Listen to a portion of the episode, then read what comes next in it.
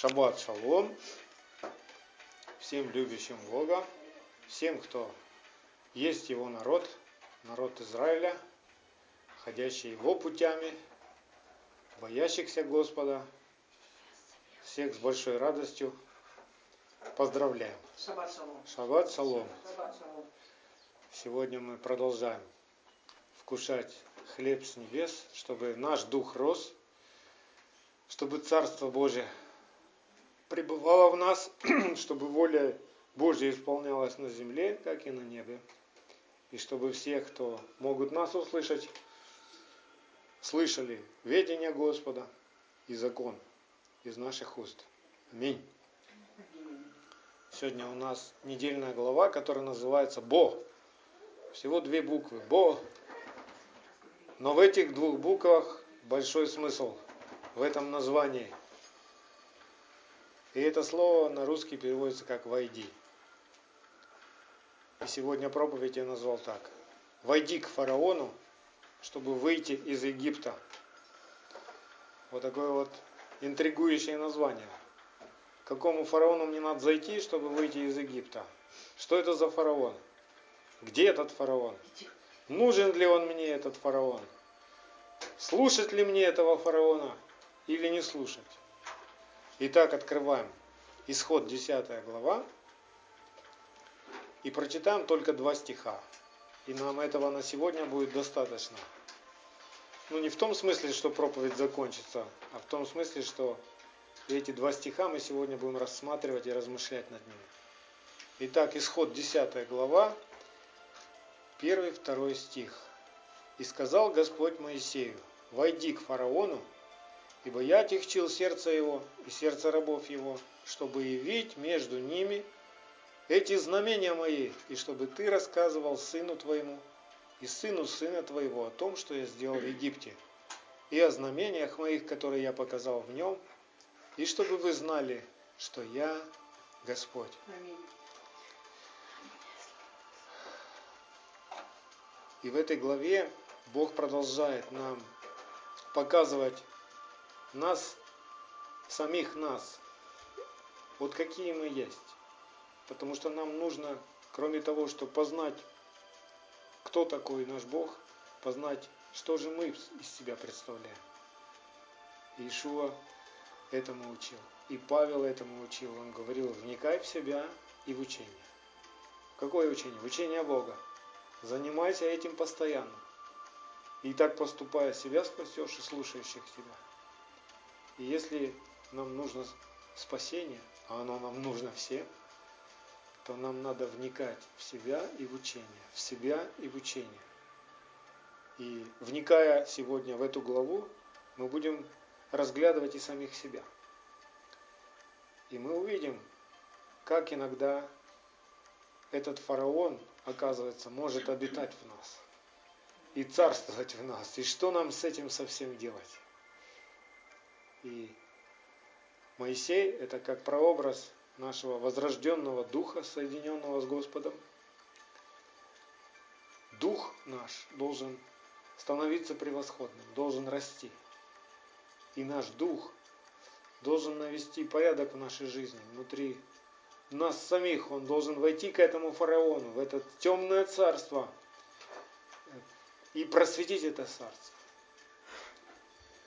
Моисей, он как прообраз Слова Божьего, которое приходит к нам, и начинается наше спасение.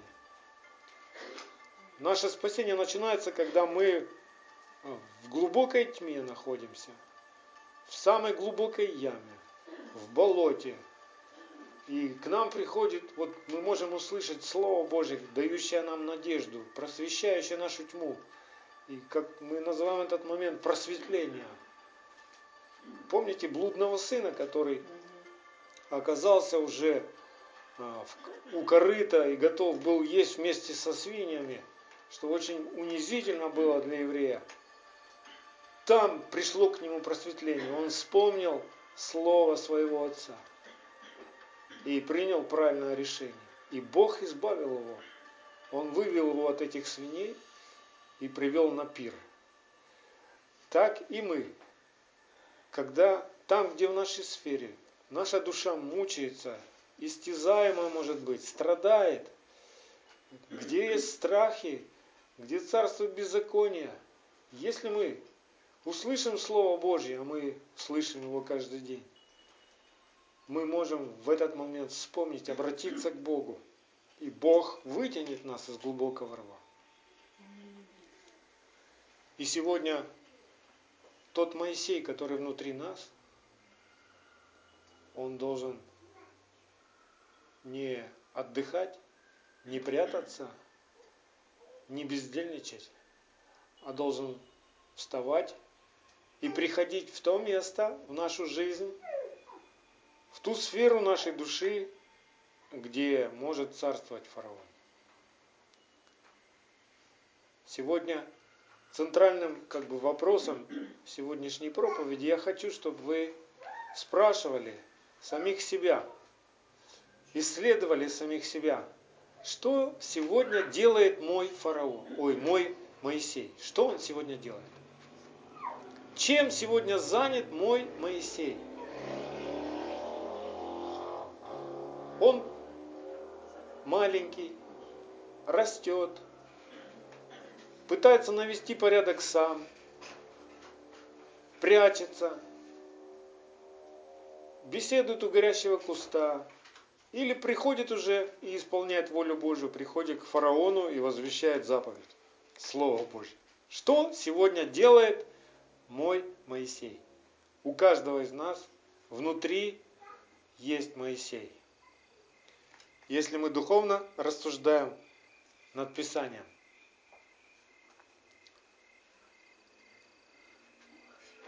Иешуа говорит своим ученикам, Иоанна 12, с 46 по 50 стих.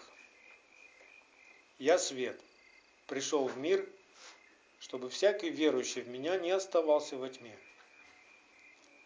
А если кто услышит мои слова и не поверит, я не сужу его, ибо я пришел не судить мир, но спасти мир отвергающий меня и не принимающий слов моих, имеет судью себе. Слово, которое я говорил, оно будет судить его в последний день. Ибо я говорил не от себя, но пославший меня Отец, Он дал мне заповедь, что сказать и что говорить. И я знаю, что заповедь Его – это жизнь вечная. Итак, что я говорю? Говорю, как сказал мне Отец. Наше спасение начинается с откровения. Кем является Машех для нас? Кто он? Он просто человек. Или он Бог. Или он Слово Божье, пребывающее вовек. Живое. Кто для нас Машех? Исторический персонаж – или реальная личность, показавшая нам пример. Кто для нас Слово Божье? Или что для нас Слово Божье? Буквы, написанные на бумаге, или дух, дух и жизнь? Как Ишуа говорил, слова, которые говорю я вам, суть дух и жизнь. Что для нас Писание – скучная книга, часть которой мы можем назвать, ну это уже старая, это ветхая, оно нам уже не нужно. Или это вечное слово, вечная заповедь к жизни вечной. Как Ишуа здесь и говорит, заповедь его – это жизнь вечная.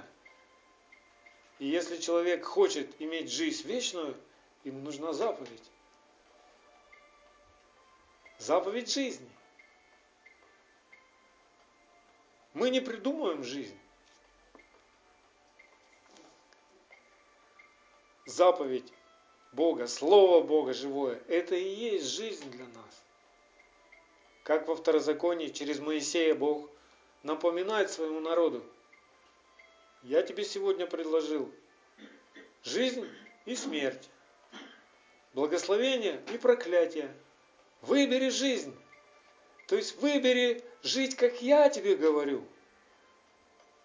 Я автор жизни. Я есть сам жизнь. Без меня жизни нет. Выбери мой закон жизни.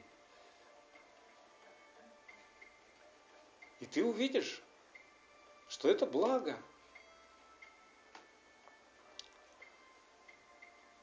Спасение нашей души – это тоже откровение. И мы должны понимать, что спасение нашей души – это не одиночный случай какой-то, это не одно событие в нашей жизни, когда, допустим, мы первый раз помолились к Богу, призвали Его имя, попросили прощения во всех грехах. И по Слову Божьему в этот момент нам дарится спасение. Но спасение – это целый процесс. Это ряд событий в нашей жизни. Потому что у спасения есть еще путь спасения. Есть начало, есть путь, есть финал. А конец закона – Машиах. А закон где-то водитель к Машеху.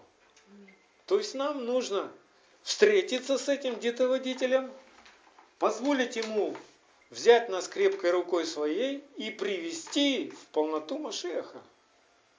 Вот так спасение совершается, как Павел говорит, со страхом и трепетом совершайте спасение свое.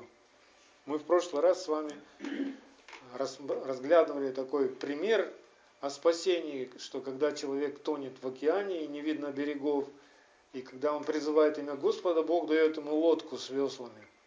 И если человек не сядет в эту лодку и не начнет там грести ну, веслами, то он никогда до берега не доберется. Вот так и со спасением. Бог дарит спасение, а потом Он учит, как совершать это спасение, чтобы человек возрос полноту Машеха, чтобы человек, пребывая в Слове, познавая истину, а, имел свободу. Когда мы познаем Бога в Его Слове, когда мы покоряемся этому Слову, то есть познаем истину, истина делает нас свободными. Свободными от страхов, свободными от болезней, свободными от печали, свободными от горечи, от гнева, от злобы, от всего, что нас не радует, от всего, что ворует наше счастье. Итак, в спасении есть начало, есть путь и есть финал. Если мы посмотрим, как спасал, Бог спасал свой народ, то Он сотворил свой народ в Египте, мы знаем, да? Потом вывел свой народ из Египта, провел его в пустыню и ввел в землю обетованную. Так вот, Начало спасения было в Египте, когда народ, когда к народу пришел посланный Моисей и возвестил Слово Божье. И вот в этом рабстве, в этой тьме, в этой тесноте, в этой несправедливости и беззаконии, которое было вокруг, народ услышал Слово, и тех, кто убоялись, тех, кто послушались, в одну ночь Бог вывел всех послушных Богу. И исцелил их в эту же ночь. Исцелил все их раны. И благословил их и золотом, и серебром. Но впереди было еще 40 лет пути. Когда они вышли из Египта, они были спасены? Да. Это было спасение, это была радость, что вот мы терпели на себе от рабства нашего. Нам было больно. И вдруг теперь не командует больше нами фараон. Это радость. Когда мы первый раз молимся к Богу, и Бог дает нам утешение для души, я не знаю, как это происходит, это сверхъестественно, но душа наша начинает от радости даже плакать, что тебе прощены грехи, и это для души как как утешение. И кто из вас вспомнит свое покаяние, наверняка вы переживали что-то такое, что ну, радовало вас, что вы почувствовали облегчение, да? Но достаточно ли этого? Вот все, на этом остановиться. Вот ты один раз Богу помолился, пережил что-то, облегчение, утешение, и все что ли? А дальше как жить? А дальше что тебе делать? Что? Какие дела творить? А дальше Бог говорит, я хочу научить тебя путям моим. И мы начинаем познавать Слово и выводить Египет из себя. Выводить наше рабское мышление. Выводить обиды, горечь, боль. Все, что у нас накопилось. Бог делает сердце наше чистым. И это не один миг какой-то такой вот. Раз, и я весь стал совершенный. Хотя сегодня ну, во многих церквях утверждается именно такой факт спасения. Что если ты призвал имя Господа, и тебе помогли помолиться вместе, это называют молитву покаяния, то все, теперь ты спасен. Радуйся, теперь у тебя будет много денег, теперь у тебя муж будет, если у кого нет мужа, жена будет, если у кого нет жены, работа у тебя будет, все у тебя будет – И при этом человека не учат заповедям. И еще говорят, ну, законы, заповеди нам уже не нужны. Все, ты спасен. Что тебе еще надо? Радуйся просто и начинай служить Богу.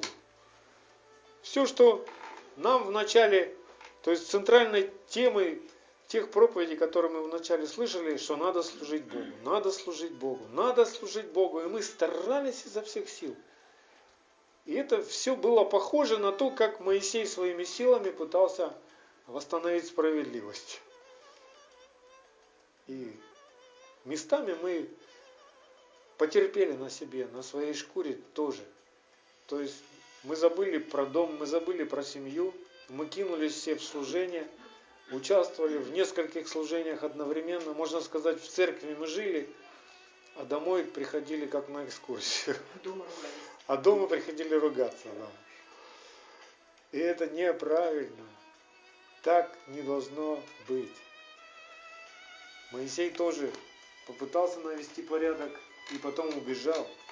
Павел тоже ринулся проповедовать, но его чуть не убили. Бог хочет научить, изменить сердце наше, расширить это сердце. Бог хочет разобраться с тем фараоном, который внутри нас. И этот фараон – это наша плоть, это наш эгоизм, это наше собственное царство. И если вы уже переживали конфликт внутри себя, Бог говорит одно, а тебе хочется другое, то это и есть вот эти разборки. Это и есть, что Моисей приходит и говорит фараону, слушай, Господь Бог евреев говорит вот так. И этот фараон начинает возмущаться, ожесточаться, пытается командовать, пытается свирепствовать, пытается доставить, сделать еще хуже. Увидьте во всей этой истории самих себя. Это не просто исторические какие-то приключения с народом Израиля. Это принцип духовный, принцип нашего спасения.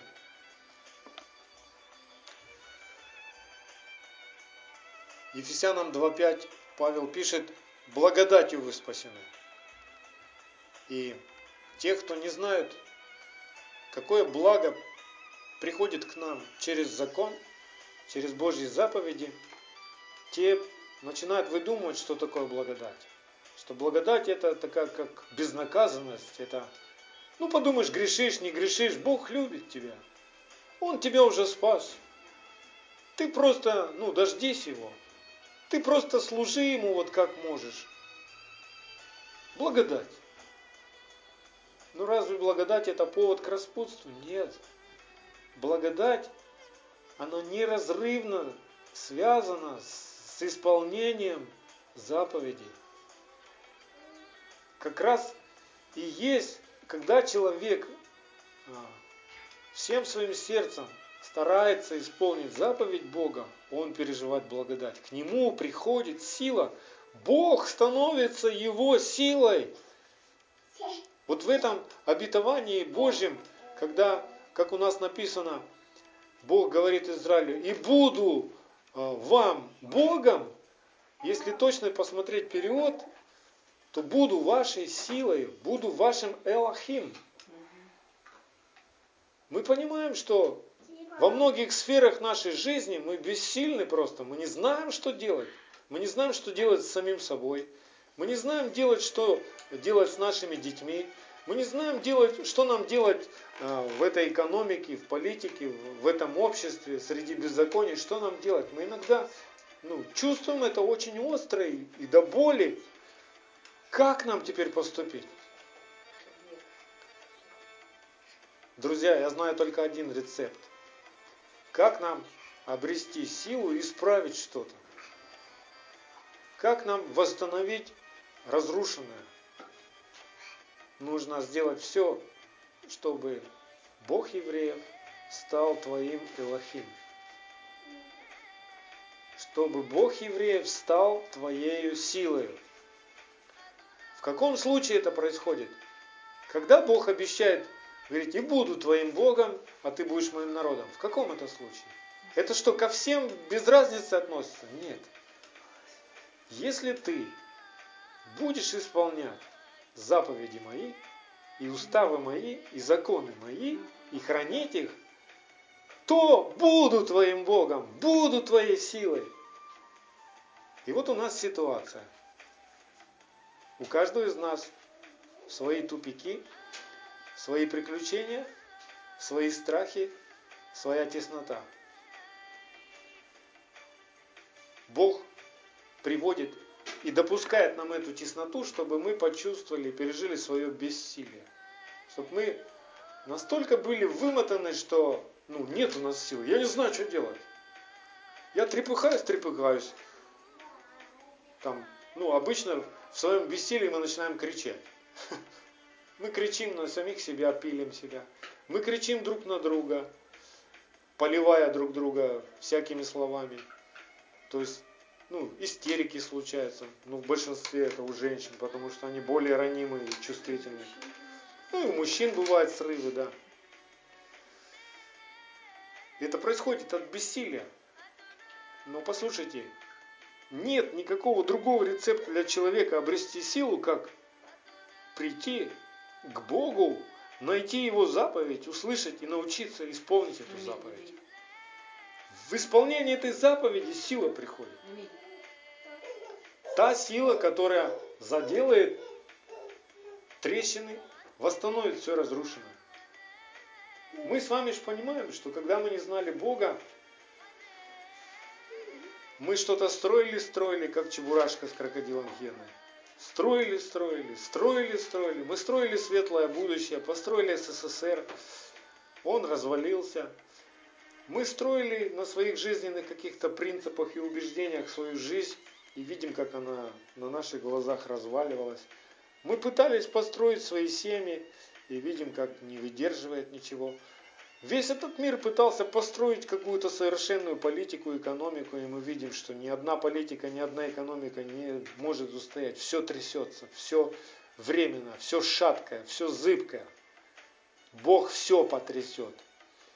И в нашей жизни Он потрясет все. Он проверит нас. Если это на слове, оно выстоит. Если это на чем-то другом, оно рухнет. И слава Богу за то, что в нашей жизни теперь пришло время рушиться всем ветхим сараем. Все, что стояло на лжи, на неправде.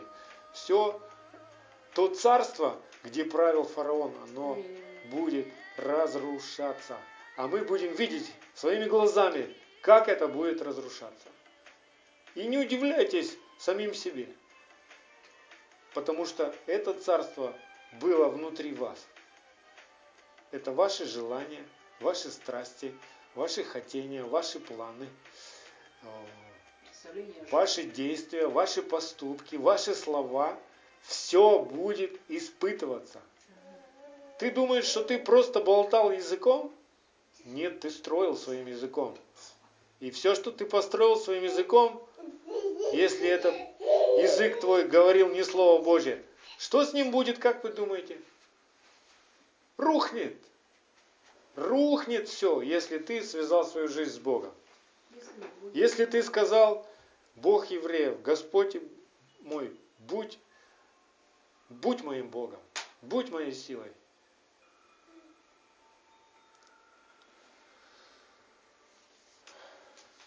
Что происходило с Израилем, со спасенным Израилем, который, которого Бог вывел из Египта? Что происходило с ним в течение 40 лет?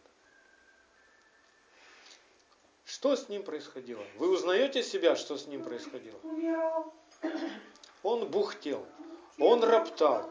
И это не так, и то не так. И зачем мы вообще пошли? Да лучше бы не надо было ничего менять, вот это вот как жили, так и жили бы, не тужили бы. Пусть плохо, но привычно. Да. И лук, и чеснок, и огурцы, все наши ценности, все все куда-то теперь рушится, все трясется. Зачем все это беспокойство нам? Бог Израиля пришел в твою жизнь. И все, что не его царство, все, что не по его слову, все будет разрушено. Я поздравляю вас. Зачем нам то царство? Что ценного было в том царстве? Что ценного в том, что что-нибудь построено на лжи. Есть в нем какая-то ценность? Нет. Оно вечное? Нет. Стоит ли на него опираться? Нет. Стоит ли упир... ну, опираться на свои силы и способности? А? Нет. Ты хочешь убедиться, что ты не сможешь сам сохранить свою семью? Пожалуйста. Вот оно. Убеждайся. Кто тебе нужен в этом во всем? Бог. Я знаю, что будут попытки найти какого-нибудь человека там. Но послушайте, никакой другой человек не станет вместо тебя а, делать что-то. Вот, допустим, если ты жена, то никто не станет вместо тебя женой на твое место. Если ты муж, никто не станет вместо тебя мужем в твоей семье, а ты будешь только так со стороны смотреть, ну, давай, наведи порядок в моей жизни. Наведи порядок в моем доме. А ну-ка, сделайся отцом или мамой для моих детей. Давай исправим моих детей. Исправь мужа моего, исправь жену мою. Бог говорит, хорошо, только для этого мне надо поселиться в тебя. И я пошлю тебя как Моисея. Помните, он Моисею говорит, я хочу спасти народ свой. Моисей так обрадовался, о, наконец-то, Господь, ты вспомнил. Он говорит, ну, и ты иди. Как это? Я?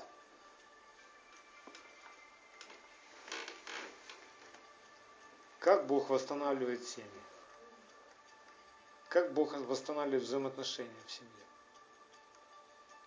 Он сделает тебя мужем, или женой, или сыном. Вот так. Вот так вот все просто.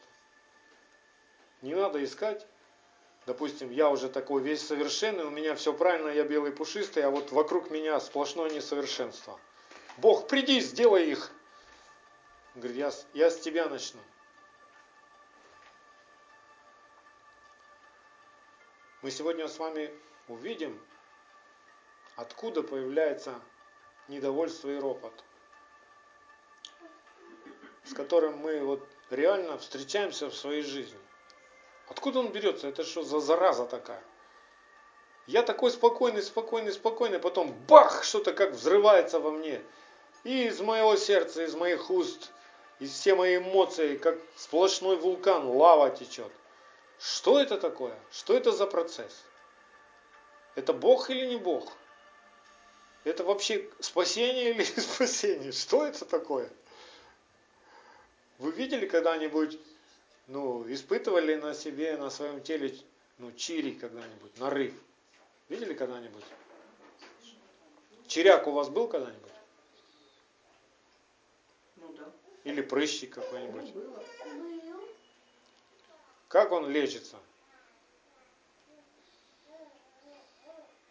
Надо дать ему созреть. чтобы- Да, он одно время созревает, болит, болит, болит, созревает, болит, болит, а потом, потом врач берет, ну, с обезболиванием или нет, нажимает, и это все...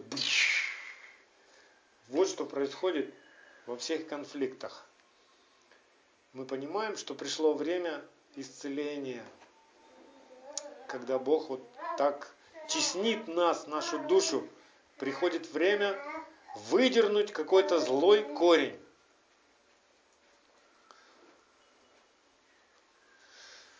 Давайте посмотрим, как все это происходит.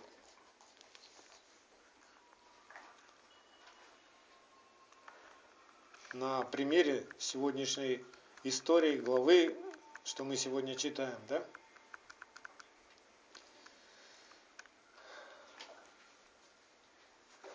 Ишуа учил своих учеников. Евангелие от Луки 8.18. Евангелие от Луки 8.18. Итак, наблюдайте, как вы слушаете. Что мы слушаем? Новости, песни. О чем здесь Ишуа говорит? Как мы относимся к Слову Божьему? Скажите, когда Ишуа проповедовал, тысячи вокруг него были. Слушали, но сл- услышали только несколько человек, которые ходили за ним, которые стали его учениками, да? А тысячи слушали и не слышали. То есть у них слово в одно ухо влетало, в другое вылетало. И только немногие поймали это слово в свое сердце, и оно там ожило. Оно стало ими. Итак, наблюдайте, как вы слушаете. Ибо кто имеет, тому дано будет, а кто не имеет, у того отнимется и то, что он думает иметь. Это серьезное откровение. Твое отношение к Слову Божьему будет определять твои поступки. Аминь.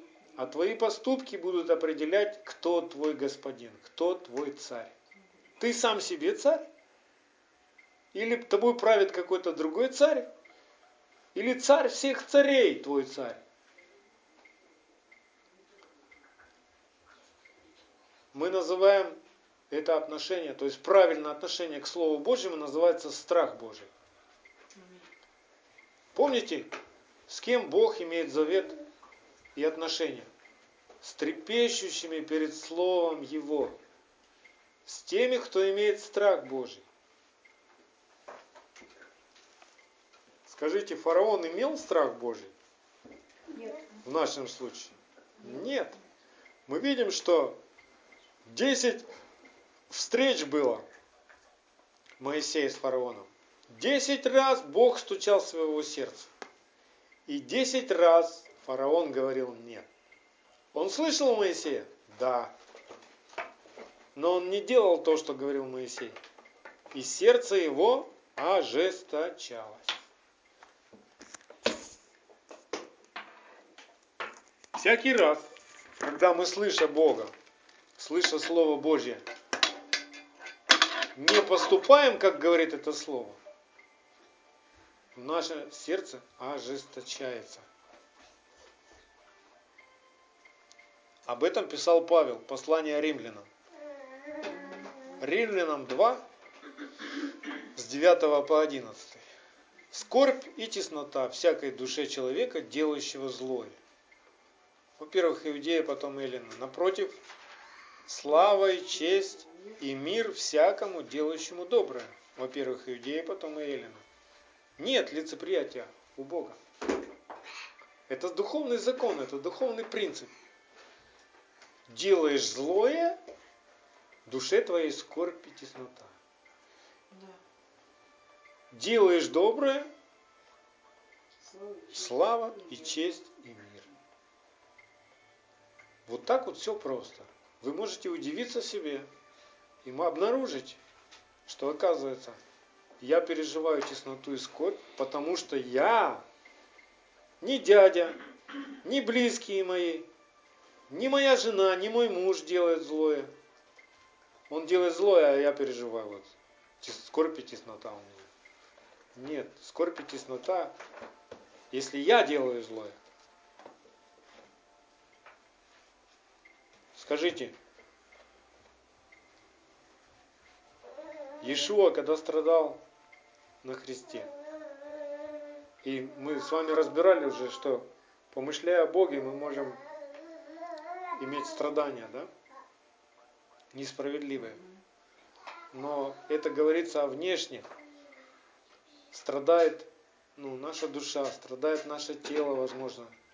Но дух наш не страдает, потому что он понимает, что это благо, что это угодно Богу. Дух наш при этом переносит все немощи. Так вот, Иешуа, страдая несправедливо, внутри имел шалом. Он знал, что он исполняет Слово Божье. И поэтому он сказал, свершилось. Так и мы. Конечно, вокруг нас много несправедливости, беззакония. И видя все это, мы как священники призваны плакать перед Богом обо всем этом. Но внутри нас должен быть шалом. Мы знаем, кто царь. Мы знаем, кто судья справедливый. Мы- У нас есть надежда, что все, что мы вот это видим и приносим к Богу и говорим с Ним об этом, Бог исправит.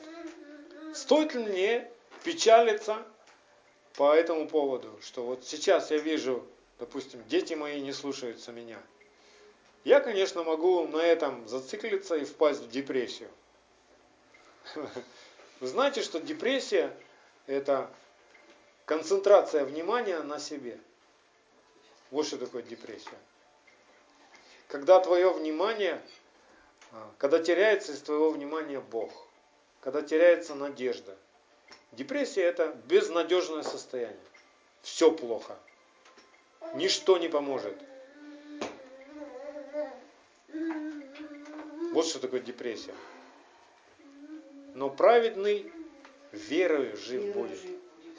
Человек, правильно стоящий перед Богом, имеет надежду. Даже если он пожинает со слезами, он сеет с радостью, он сеет. То есть, я говорил уже, много мыслей в голове, что мы пожнем с радостью. Даже если семь со слезами. Мы сеем со слезами, но пожнем с радостью. Вот что а, должен делать наш Моисей. Моисей видел страдания Израиля. Видел.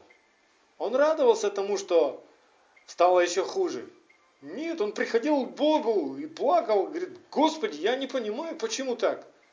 Ты мне сказал, я сделал, почему стало еще хуже? Вступись, разберись. И Моисею был повод ну, опустить руки, сдаться и сказать, ну все, хватит. Ничего это не работает. Это мне показалось, это мне приснилось, что мне надо идти к фараону, вот это вот сказать ему, вот эти все чудеса, все это. Это все не работает. Так наше сердце, слушайте, мы начинаем разбираться с каким-то пороком своим, да?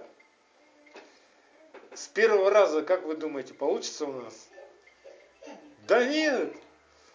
Несколько казней должно произойти, чтобы этот порог Бог мог обрезать с нашего сердца. Это целый процесс, это, это время на это уходит. Это уходит молитвы, это уходит терпение, ну, поднимается в нас.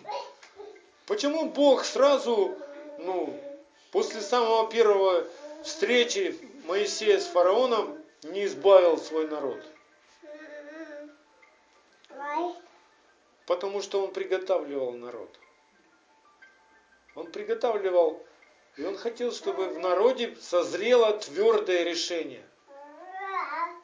Чтобы народ не сомневался.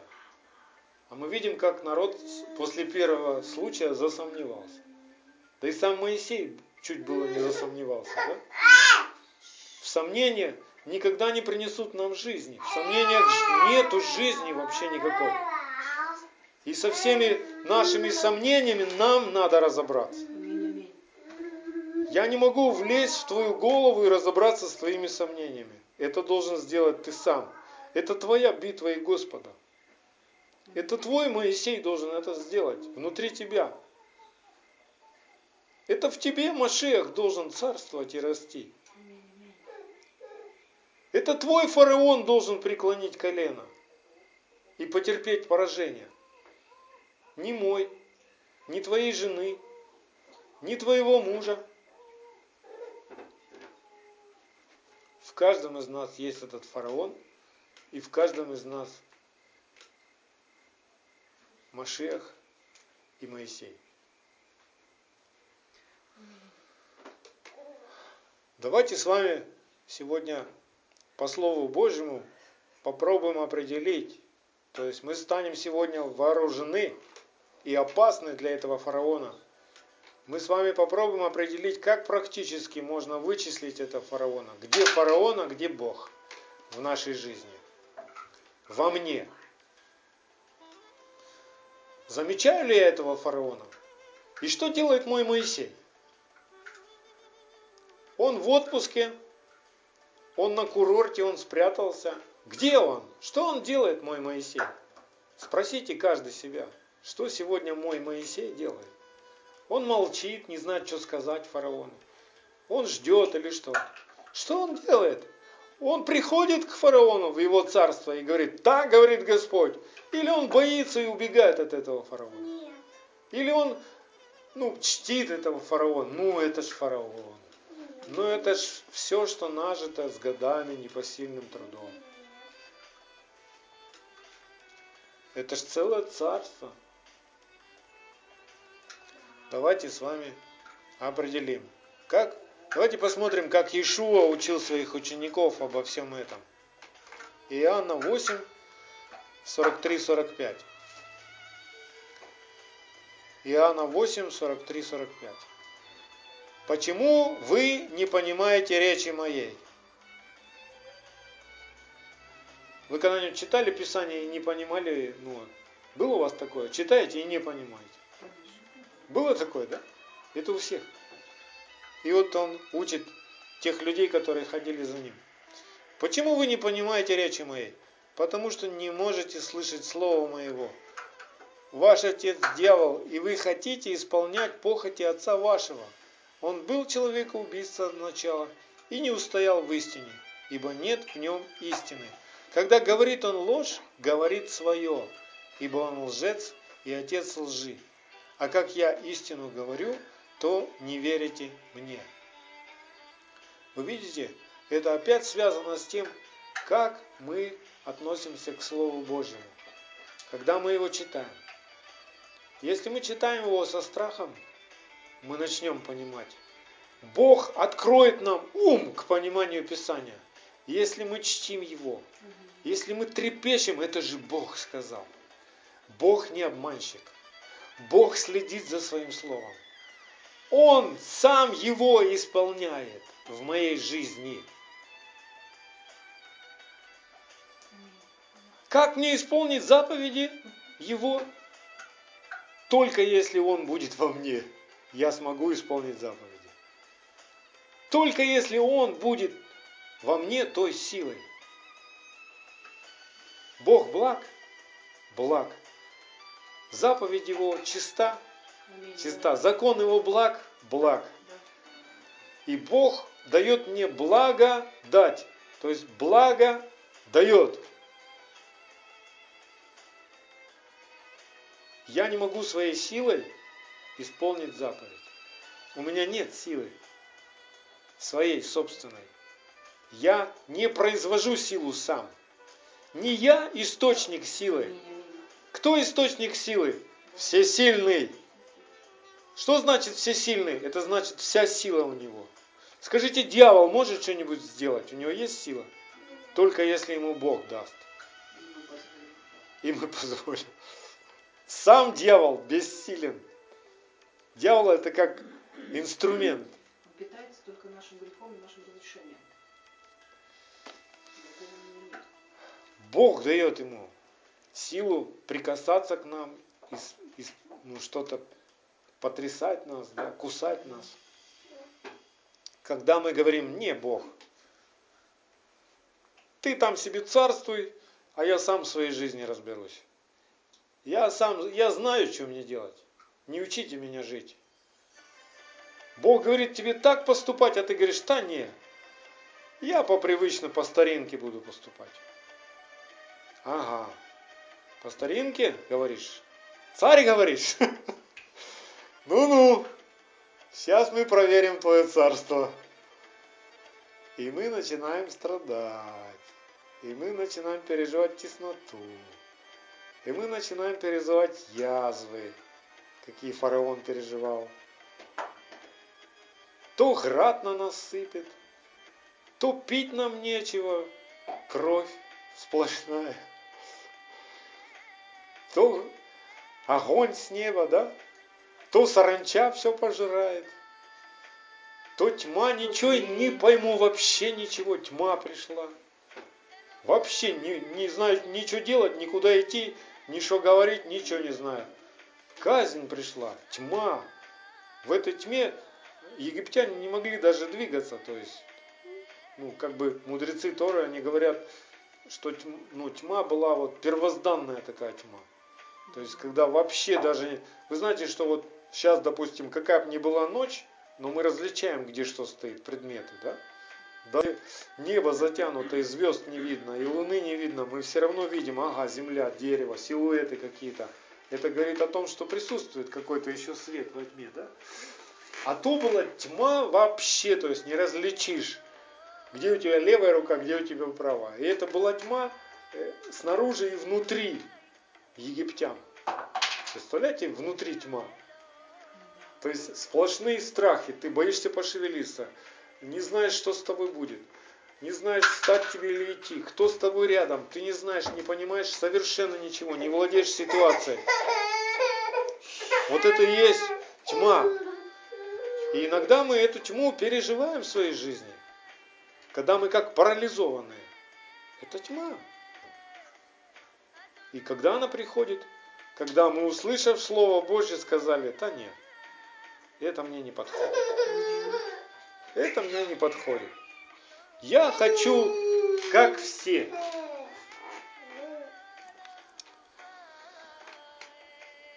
То есть, какой вывод мы делаем? Где царствует и проявляется этот фараон внутри нас? Там, где в моей жизни не царствует Слово Божье, Да. там, где в моей жизни я не знаю истины, или забыл ее, Или не покоряюсь. или не покоряюсь истине, там будет царствовать фараон. А его царство не вечное. Его царство однажды просто разрушится. Понимаете? Я могу в этом царстве какое-то время еще сказать, ну, подумаешь, не послушался Бога. Ну, живой же, я же еще живой. И хлеб у меня есть, и деньги, и работа. Ну, может, так и стоит жить. Но подожди, ты ж вступил в завет с Богом. А Бог, Он ревнитель. Он вытрясет тебя. Он не даст тебе спать. Он будет теснить тебя. И через близких твоих, что самое будем говорить, что нас больше всего достает, когда через близких теснота приходит. Когда наши близкие родные перестают понимать нас. Бог знает, как выдавить из нас, ну, будем говорить, как сокрушить вот это царство внутри нас. Не его царство.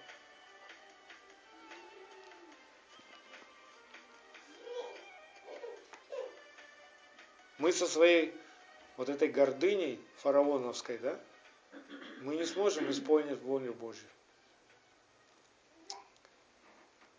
Когда мы позволяем этому фараону царствовать, это, это как измена. Вот как в браке измена бывает, да? То есть у жены есть муж, у мужа есть жена, и вдруг появляется третий кто-то. Слева. Так и в нашей жизни. Мы вступили в завет с Богом, который будет ревновать, как муж ревнует жену, любящий. Ага, пошел налево, ну-ну-ну-ну-ну. Я не успокоюсь, я буду тормошить тебя. И я сокрушу того левого до основания. Забодаю всеми моими рогами.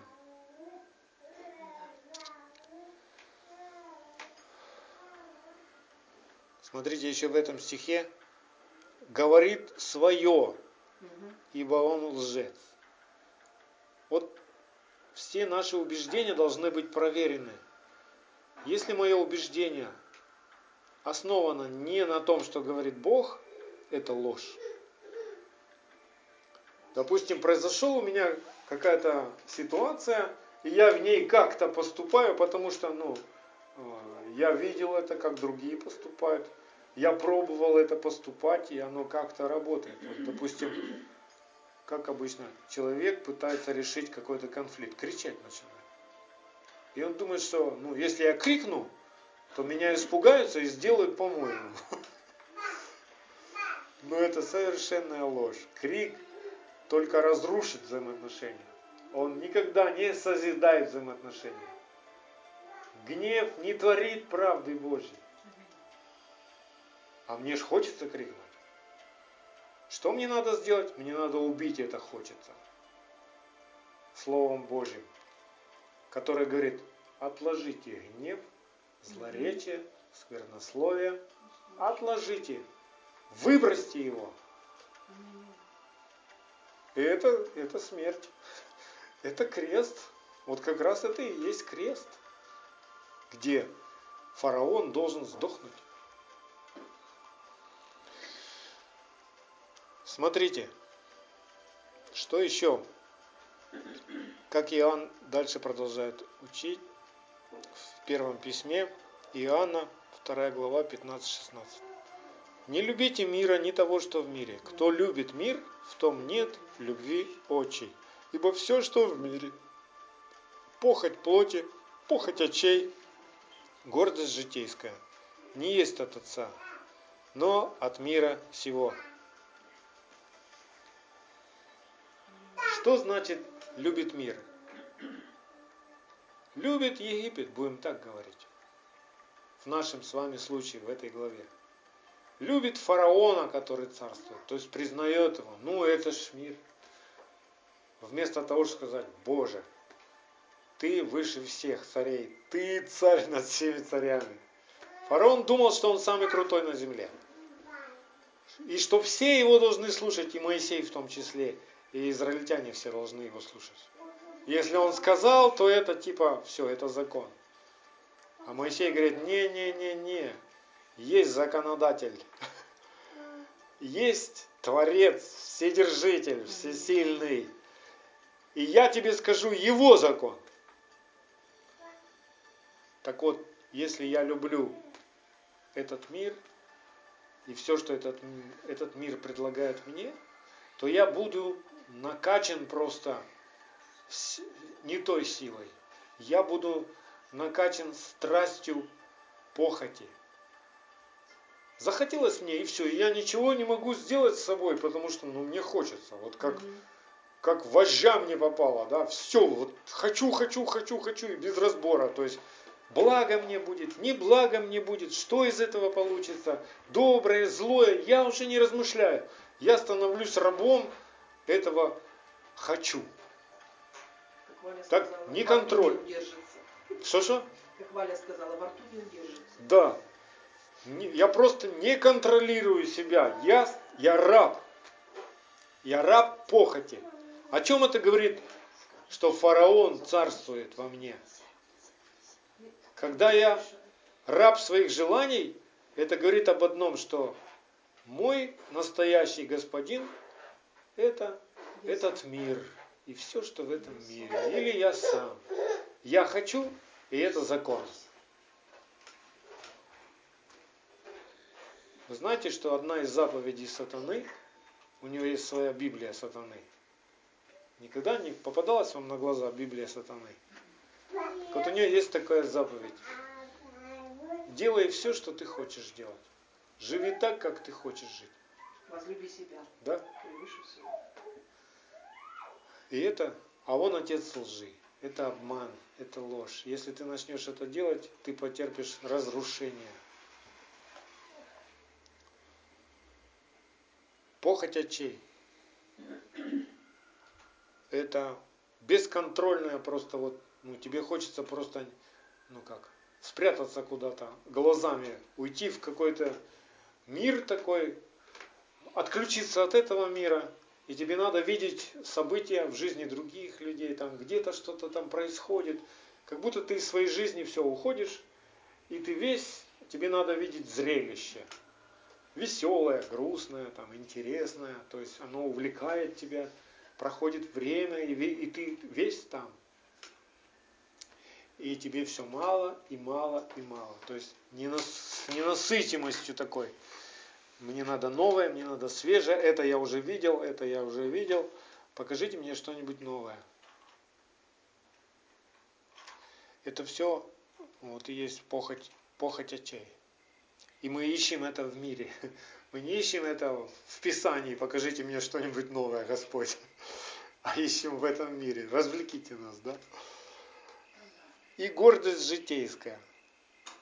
Гордость житейская, она, ее можно назвать, ну, это мое я. Это, это я сам. Это я сам. Вот как только я сам, вот это называется гордость. Я сам буду служить Богу. Я сам знаю, что мне сделать я сам обеспечу свою семью, я сам сейчас наведу порядок, топну, хлопну, крикну, грюхну. Да. Мы думаем, что ну, порядок в нашей жизни придет, допустим, чем страдают многие семьи верующих, даже они думают, что ну вот разведусь и будет порядок. Хотя сами не понимают, что сами находятся в разводе с Богом в таком случае. И что сами в опасности находятся. И теряют свое спасение.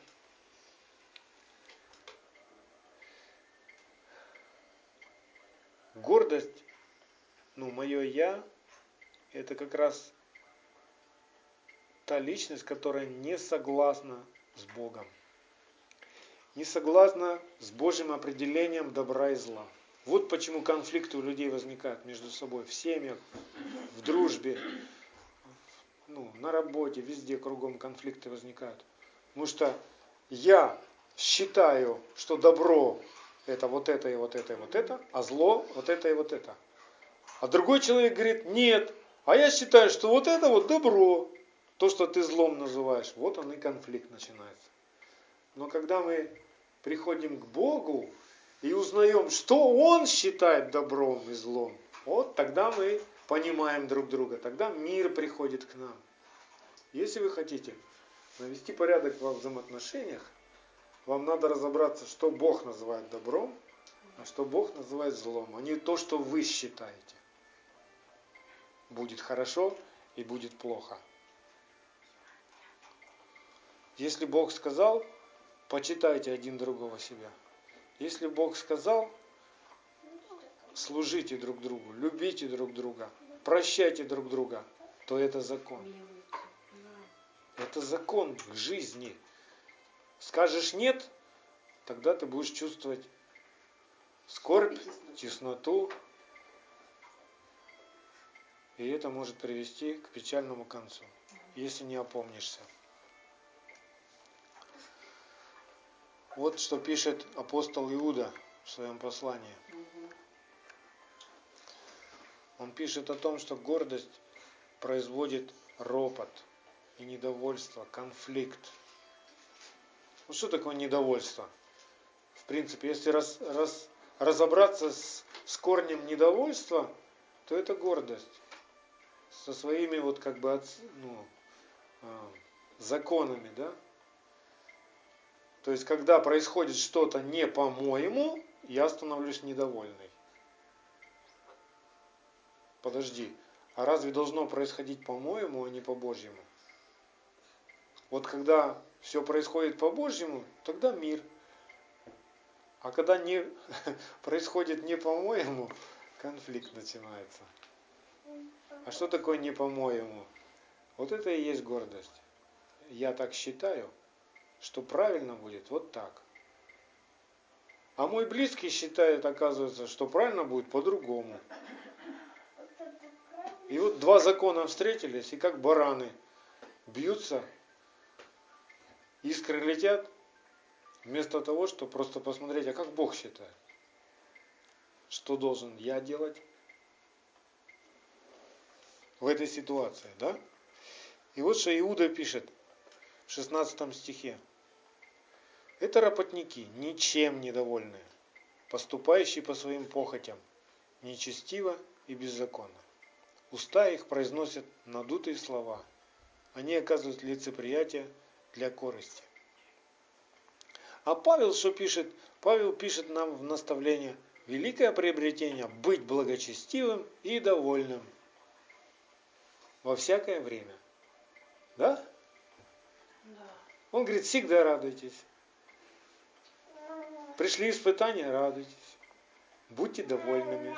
Оставайтесь довольными. Храните это довольство внутри себя. Почему я мы, могу быть а, довольным? Научиться быть довольным всегда. Как? Как это мне сделать? Мне надо знать его волю и хранить это внутри себя. И все. Тогда никакой другой фараон, никакой другой человек, никто не может поколебать меня и отлучить от любви Божьей. Вокруг меня могут быть громы и молнии. Вокруг меня могут быть армии врагов. Меня могут распять в конце концов на кресте. Смеяться надо мной. А внутри меня я доволен, я угодил Богу. Всякий раз, когда ты вдруг увидишь, как из тебя недовольство, или начнешь переживать недовольство, тебе надо вспомнить и спросить себя, я угождаю сейчас Богу? То, что я сейчас делаю, то, как я сейчас поступаю, угодно Богу или нет? Да. Мы можем страдать несправедливо, аминь. Но когда мы несправедливо страдаем, мы помышляем о Боге. И это угодно Богу. А когда мы не помышляем о Боге и страдаем, ну, извините, это результат гордыни, ропота и недовольства. И мне надо, и это проявление вот этого фараона. Он недоволен Словом Божьим. Он недоволен Моисеем. Он недоволен тем, что делает Израиль. Он недоволен. Это ему все не так.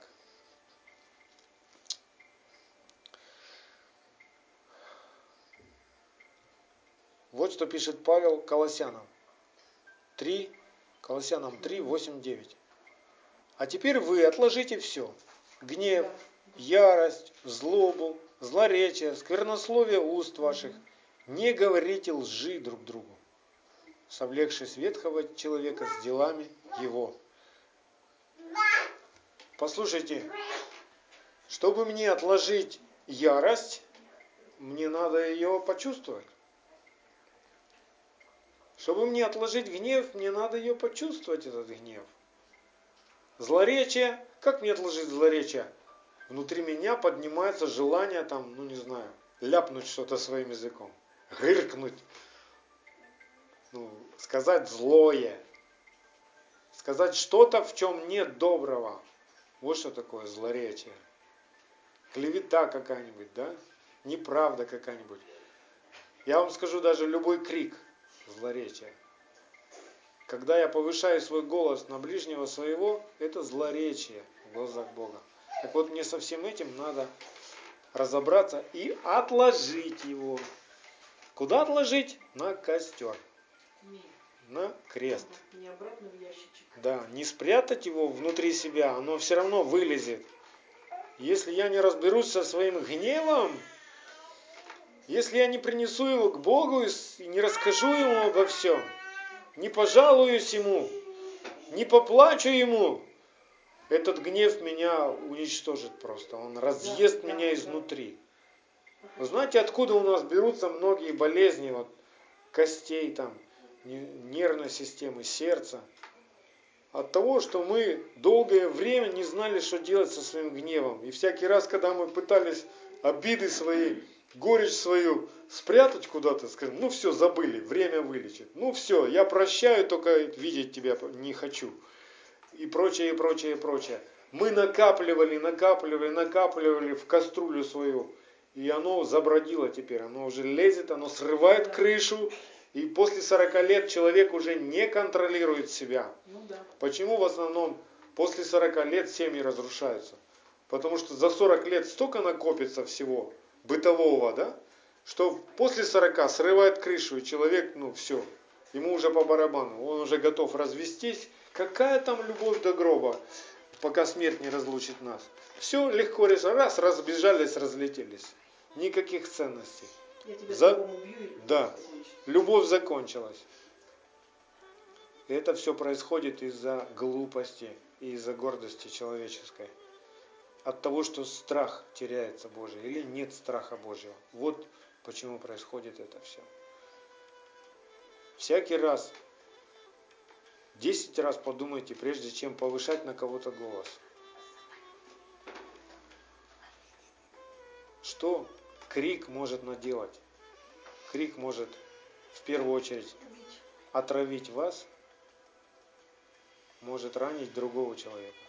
Если тот человек беззащитен, то крик может изранить этого человека. И это печально. Потом долго нужно будет время, чтобы вылечить.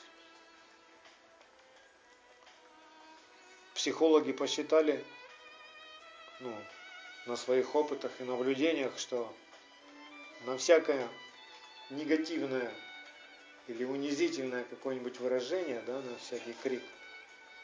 Ты сказал одно слово, 40 слов надо, ну, благословений нужно произнести, чтобы одно проклятие исцелилось, вот одна рана от проклятия, понимаете? 40 раз человеку надо услышать, что я люблю тебя, люблю тебя, люблю тебя, ты хороший, ты хороший, ты хороший. Один раз ты ляпнул, там у тебя руки не оттуда растут, или еще что-нибудь такое, потом тебе потребуется 40 раз, и причем за каждый раз. Ну это так, примерно. Поэтому да будет, да будем мы мудрыми, и пусть на наших устах всегда будет охрана, чтобы мы ни себя не ранили, ни близких наших. Поэтому всякий раз, когда вы обнаруживаете недовольство, скажу вам прямо, это фараон поднимает голову. Это не Моисей. Всякий раз, когда вы переживаете гнев, ярость, злобу, желание выругаться, накричать, это все фараон. И у вас есть Моисей, который может встать и сказать этому фараону, заткнись. Или на крест. Ныне, когда услышите глаз его, не ожесточите сердец ваших, как во время ропота. Евреям 3.15. Когда мы слышим, что Слово Божье будет обличать нас и вообще что-то говорить в нашу жизнь, нам нельзя отворачиваться от этого слова и поступать по-своему. Потому что от, ну, отвернемся, не сделаем, нам же будет хуже. Нам дольше надо будет исцеляться. Сердце ожесточается.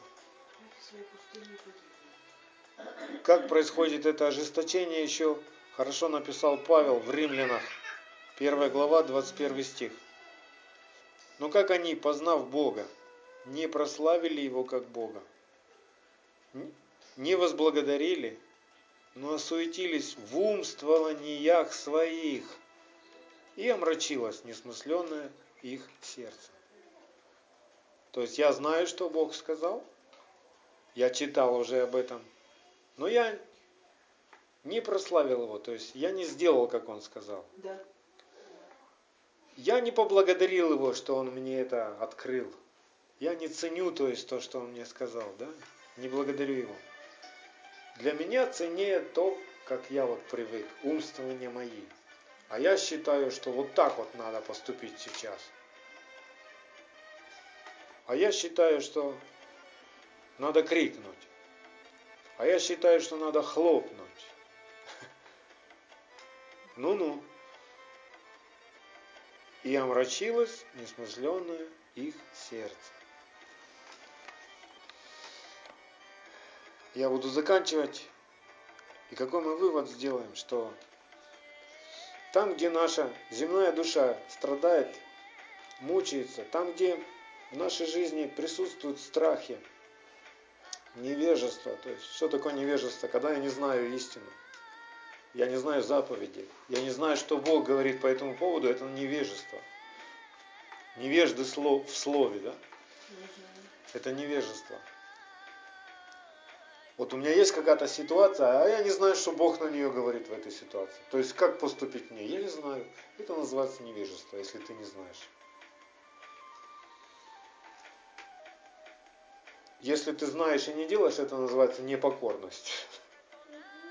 Ты не покорился истине. Так вот там, где и при этом, ну, мы ж не радуемся этому, мы мучаемся. Кто бы нам помог? Да достало меня уже это все. Да когда же все это кончится? Вот это мы ходим, внутри нас вот этот плач, наша душа страдает, плачет. Ей тесно, ей больно, ей горько. Так вот туда должен прийти Моисей. Как приходит Моисей? Открывается Писание или включается Слово Божье, чтобы тебе его слышать. И вот твоя ситуация. И вдруг ты слышишь, ага, в твою ситуацию пришел, пришло Слово Божье, заповедь какая-то пришла. Бог говорит, что в этой ситуации надо вот так, вот так делать. Это пришел Моисей к твоему фараону Да. и озвучивает, так говорит Господь. И теперь либо фараон сдохнет, либо Израиль станет свободным. Что ты выберешь? Скажешь, иди отсюда, Моисей. Я буду поступать, как я поступал. Ну что ж, первая казнь, вторая казнь. Бог говорит, не послушаешь, в семь раз умножу наказание. Еще раз не послушаешь, еще в семь раз умножу. Наведу на тебя врагов, саранчу наведу на тебя, пожрет у тебя все. Да. Молнии будут стрелять в тебя. Страх будет такой, что ты не будешь знать, куда тебе идти и что тебе делать. И парализует тебя страх. Попробуй, попробуй поспорить с Богом, да? А Моисей, ну, он внутри нас поднимается. И внутри нас вот этот диалог должен произойти. Если мы возродились от Бога, наш дух, соединенный с Ним, он как Моисей. И он нашей плоти будет говорить. Так говорит Господь. Плоть, заткнись. Плоть, умри. Умри просто. Вот это хочу, хочу, хочу. Умри, сдохни. Нет, я сделаю, как Бог сказал. Все. Да. Пусть я лучше сейчас умру прямо. Но я сделаю, как сказал Бог. Вот это Моисей. То есть пока не будет полной победы, Моисей должен приходить к фараону. С первого раза мы никогда не одержим победу над каким-нибудь пороком внутри себя. это будет несколько раз, несколько уроков, несколько стычек, столкновений, битв, в которых мы должны выиграть, соединившись с Богом, чтобы Бог стал нашей силой. Вот смотрите, в подтверждение всего, что я вам сказал, пророк Иезекииля. Об этом же самом пророчествует Израилю. Пророк Иезекииль, 29 глава, со 2 по 8 стих. 29 глава, со 2 по 8 стих. «Сын человеческий, обрати лицо твое к фараону, царю египетскому, и изреки пророчество на него, и на весь Египет. Говори и скажи, так говорит Господь Бог. Вот я на тебя, фараон, царь египетский, большой крокодил, который, лежа среди рек своих, говоришь, моя река, я создал ее для себя. Но я вложу крюк в челюсти твои, и к чешуе твоей прилеплю рыб из рек твоих, и вытащу тебя из рек твоих, со всей рыбой рек твоих, прилепшую к чешуе твоей, и брошу тебя в пустыне, тебя, всю рыбу из рек твоих.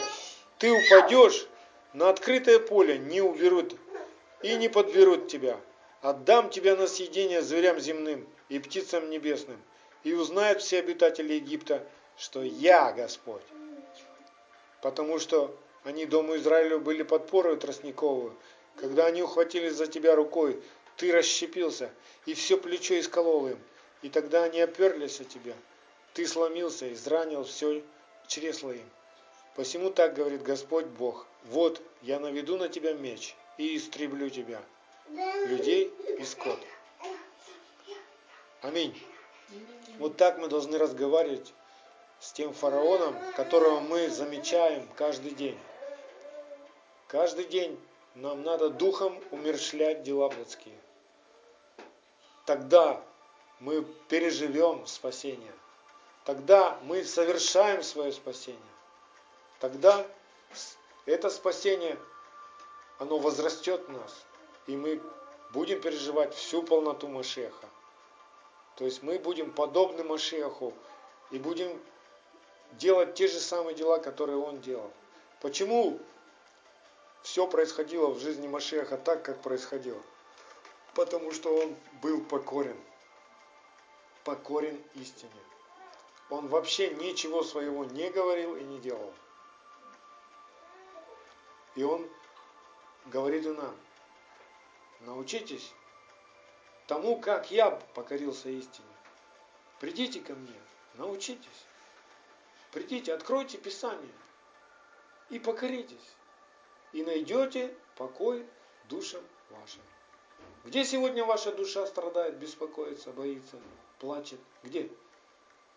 Вот в той сфере откройте, найдите Слово Божье. Научитесь, покоритесь и найдете покой душам вашим. Аминь. Потерялась любовь. Кто дает любовь? Бог дает любовь. Он есть любовь. Пророчество умолкнут, а любовь не перестанет. Это неиссякаемый источник. Это у тебя она закончилась, любовь. У Бога она не закончилась, потому что Он и есть любовь. И там, где закончилась любовь, нам бежать надо.